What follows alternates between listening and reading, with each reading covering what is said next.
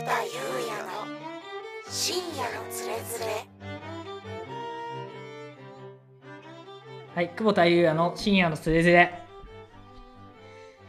えー改めまして、こんばんは。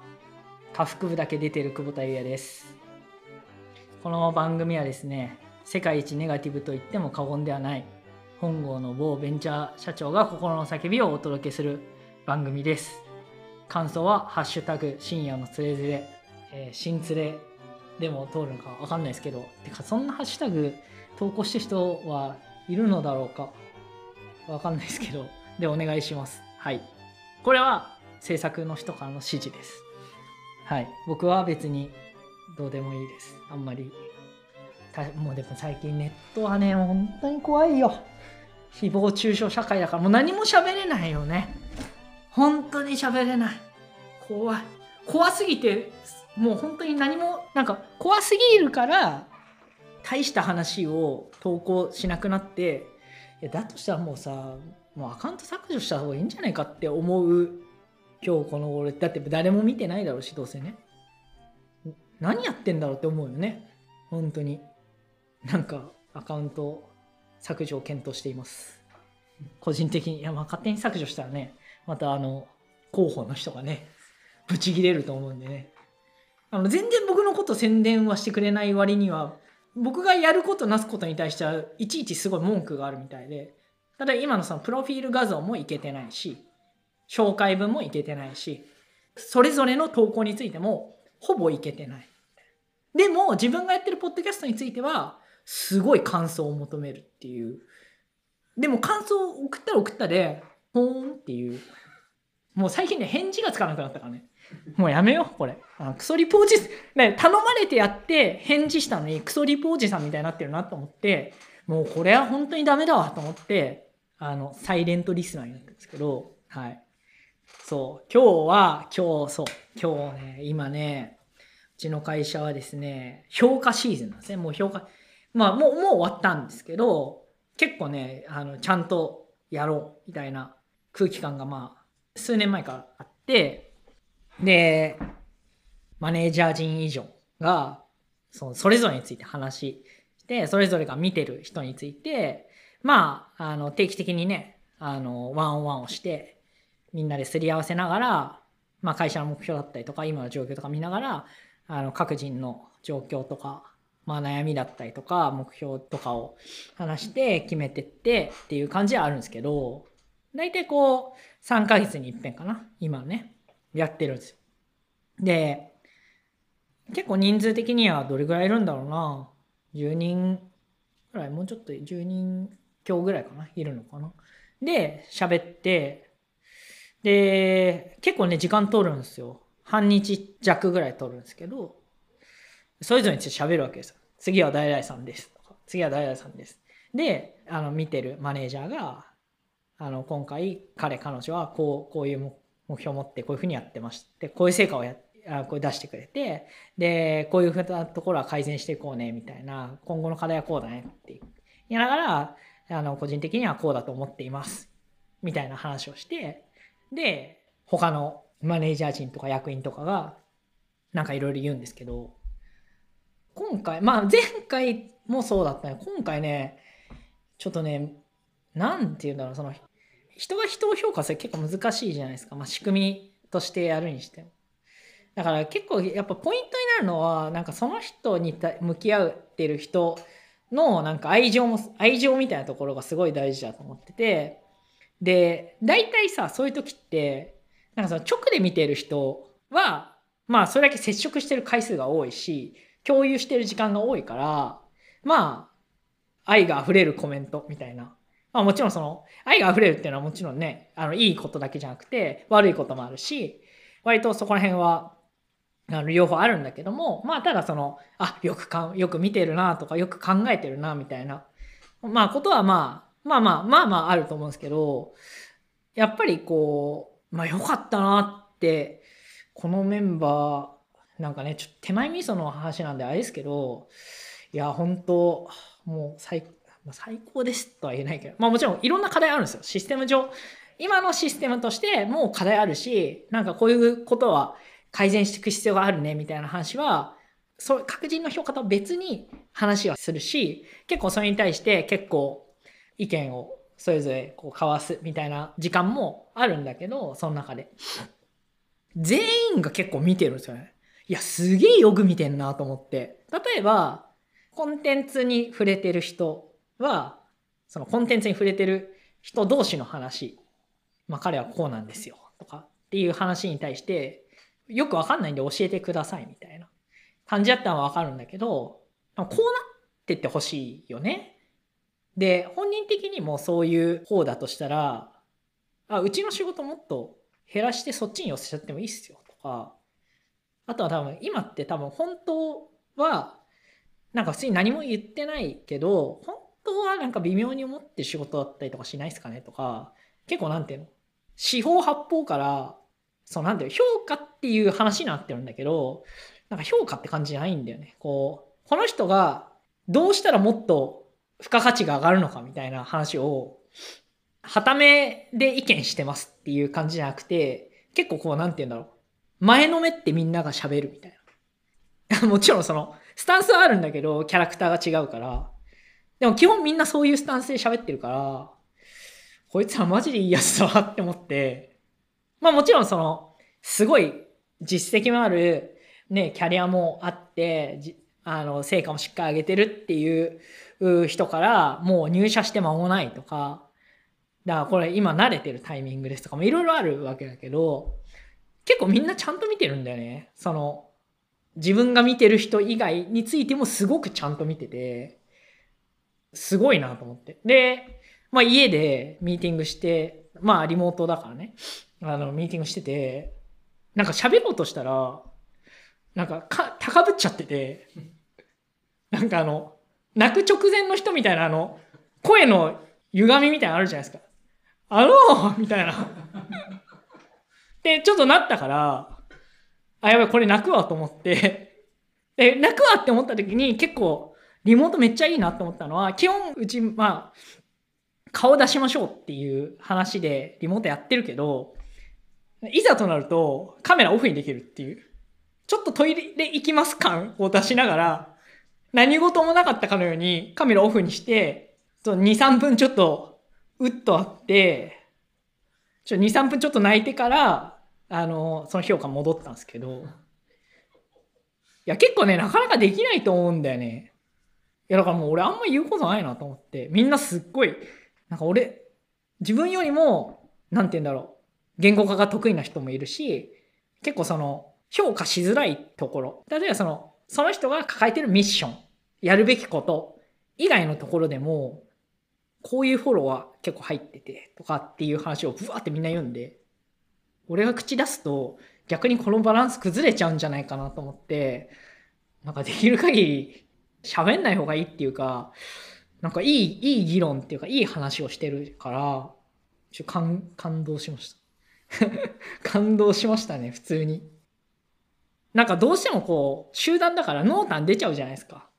ね、マネージャーがそう言ってんだったらいいんじゃないですか、みたいな。なんかあんまそういうのないんですよね。その濃淡がほとんどないんで、みんなそれぞれにして結構ちゃんと喋るみたいな。で、例えばその、専門的なところで分かりにくいところとかって、まあ専門的なところっていうと、まあなんかいろんな人があるからだけど、まあ開発もそうだし、制作もそうだし、まあ営業ってもあるし、結構ね、すごいちゃんと、そのマネージャー陣とか役員とかが、あの、干渉して役員とかがすげえ、自分ごと以上にちゃんと、この人はこれ素晴らしくて、みたいな。で、こういう結果も、この人が主体的に動いてるんだけど、実はその裏にはこの人がお膳立てをほぼしていて、みたいな話とかを多分知られてねえだろうな、みたいなことを結構みんな見てんだよね。やべえ、俺今喋りながら泣きそうになってるから俺。なかなかできないじゃないですか、それって。やっぱり。自分が評価されたいっていう気持ちは人間だから持つと思うんですよ。どうだってええよっていう人はなかなかいないと思うんですよ。そこまでストロングスタイル。こう、なんていうんですか。革命戦士スタイルっていうんですか力スタイルっていうんですか？いや、わかんないですけどね。ちょっと正しくないかもしれないです。僕は、なんかそう思うんですけど、みんなこうね、そういうふうに、いや、思って、ああ、そういうことを考えて喋ってマジですごいなと思って、ちょっと涙しながら、あの、ミーティングに参加してましたね。あと、あれだね。今入った新卒がすげえ優秀だねっていう話はみんなしてて、これどうしようかねっていう話はしてたね。なんか、どうしようかねってなんだよっていう。お前ら無能かって感じあの、それはどうしようかねって思ってるのは俺だから、俺が無能ってことにしてください。すいません。はい。なんか、物とかいろいろ投げてください。痛い痛い、痛い、痛い。すいません。なんですけど、なんだろうね、時代の、時代なのかな？それとも、なん、わかんない。時代、時代で片付けたら、新入社員怒るよな。ふざけんなよっていう。ラッキーだったラッキー。ラッキーです、やっぱり。いい波動が来てるから。うん。まあ、これわかんない人はわかんないです。あの、これ、これ、これは今喋ったのは、この放送する、放送っていうか流す前の、あの、アイドリングで喋ってた内容にちょっと繋がってるんで、まあ、こ、ここ、あの、全然カットでいいですけど。はい。はい。で、泣いて、で、その後夜走って、全然うまく走れなくて、なんて自分はダメなんだろうって思って、あの、河川敷で泣きましたね。はい。喋りもダメ。なんか、牛タンタンメン食ってバカにされてる人間なんで。ハンカチ噛んで悔しいっていう。久保田裕也の深夜のつれづれ。全員に嫉妬してる俺は。話変わってですね、会社って結構合宿するじゃないですか。なんか経営方針を再検討しようとか、なんかベンチャー企業とかね、よく合宿しましたみたいな話してて、実はね、僕も合宿したことあるんですよ。その一発目の合宿についてちょっと、まあこれはあのダメな学びとしてなんですけど、こっから先得れる情報で学びとか言いながら、あのダメな話するんで、もう、なんていうんだろう、意識高い人はもうこここでもう終えてください。もう本当にクソみたいな話 なんで、はい。え、えっとですね、これはね、確か2007年の秋か2008年だったと思うんですけど、オーディオブックの事業がサービス始まったけど、全然作れないみたいな。制作はいるし、みんな作ってくれてるんだけど、いや、そもそも、その作るネタがほとんどないみたいな。から、なんかラジオ撮ったりとかをひたすらしててみたいな。なんか制作のノウハウは貯めてるけど、それをなんかオーディオブックで発揮するところって全然なくねみたいな時に、ちょっと一回そのなんか、そのオーディオブックと別でなんかバイトみたいな事業をやってたんですよ。だもうこれ日銭稼ぐみたいなやつで。で、それって本当にやる必要あんのみたいなのをちゃんと考えようよみたいな話があって、で、その時って僕多分24か5とかだと思うんですけど、で、まあ、渡るちゃん、まあ、創業者ですよね。上田渡る氏ね。上田渡る氏と、僕、当時はもう、より黒子だ、より黒子っていうか、裏方で全部回すみたいな感じだったんで、ちょっと上田考えた方がよくない？これみたいな。おおみたいな。お前もう、おうしか言わねえ。おうとあーと、眠いてお腹すいたしか言わねえなっていうあと、その積んでるジャンプ捨ててくんねえかなっていう、社員からの不満当時のね。自分の席の周りをジャンプまみれにすんなよっていう、まあ、いい加減しろよっていうのを、まあ、創業者で、社長でできてまだ3年とかだから、誰も言えないわけですよ。だからなぜか俺に陳情が来るって、もうほんとジャンプ、ね、寝かけて、ちょっとガタってなった時にジャンプ全部崩れるんですよね、みたいな。で、俺、俺その外回ってる時とかに帰ってきてみんな何事もなく仕事したりするんだけど、そういう話があって、みたいのを夜の飲んでたりして言われて、あれはまずいよ、みたいな。なんでみたいな。な、なんでじゃねえよ、みたいな。お前考えろみたいな。みんな仕事してるなんでお前ジャンプ読んで爆笑してんだよっていう。僕この会社入って一番切れてたのは多分そういうなんですよね。僕もそうだったんで。あ何の話だ？あ、そうそう。で、上田と、ちょっと、場所変えて、やっぱなんか、普段ね、当時夜遅くまですげえ仕事したから、朝も早いし、だからもう頭回んないし、ちゃんと一回ちょっと、どっか間取って、もうちょっと上位の話を考えた方がいいんじゃない？みたいな俯瞰してさ考えようよ。みたいなおみたいな。でじゃあ長野に行こうみたいな話あってめちゃくちゃ覚えてるけど土曜日の朝大井町の日本レンタカーで車借りてですっげえ雨だったんですよ。すっごい雨の中こういう話をしようっていうのを大体決めてたんですけどあの僕は運転して上田助手席で長野のホテルまで行ってでホテル行ってから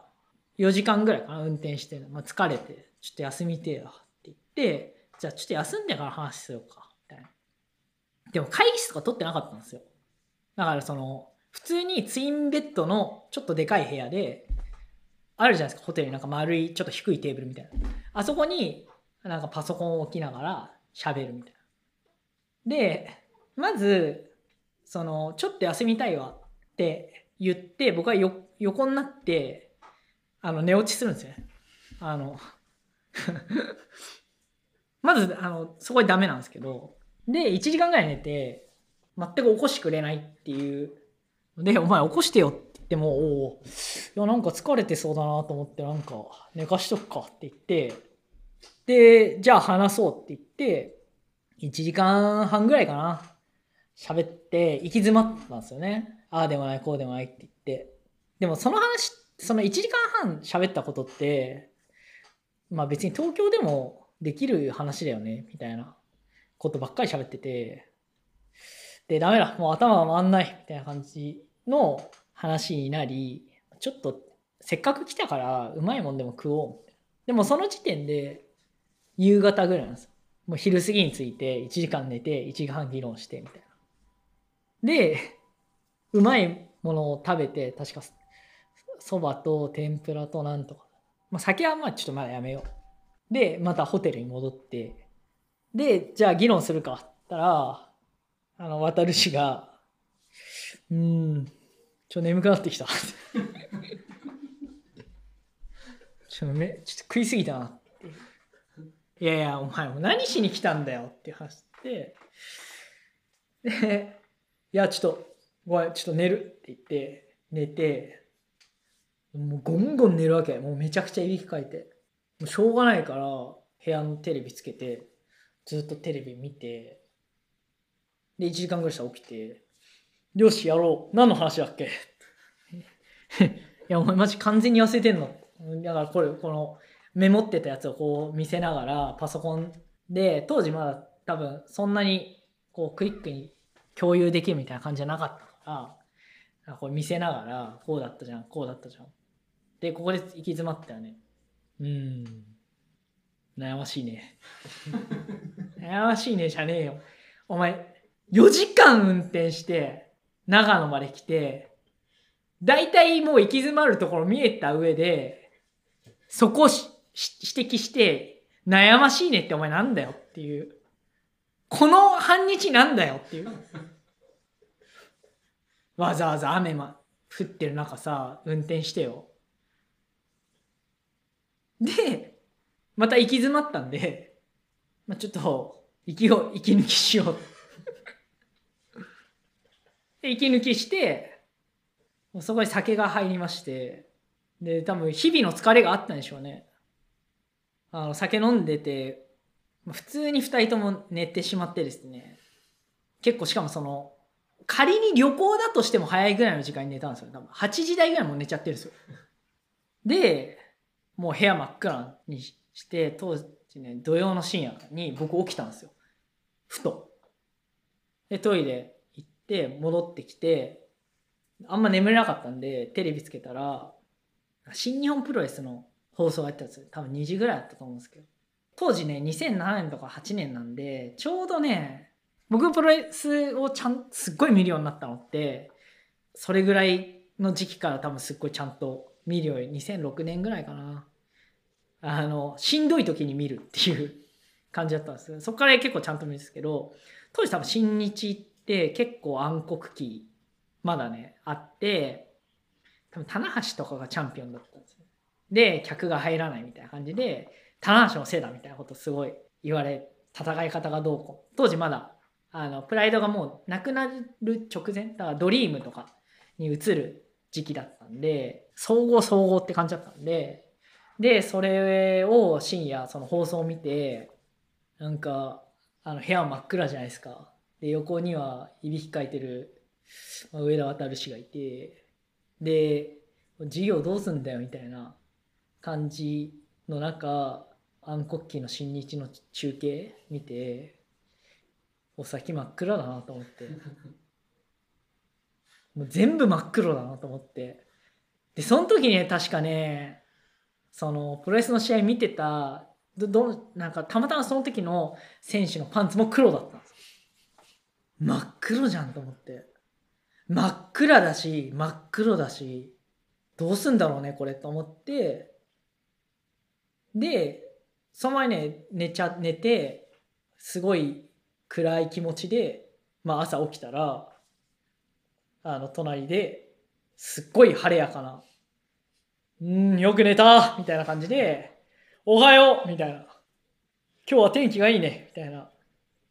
感じの上田を見てより悲しくなったっていう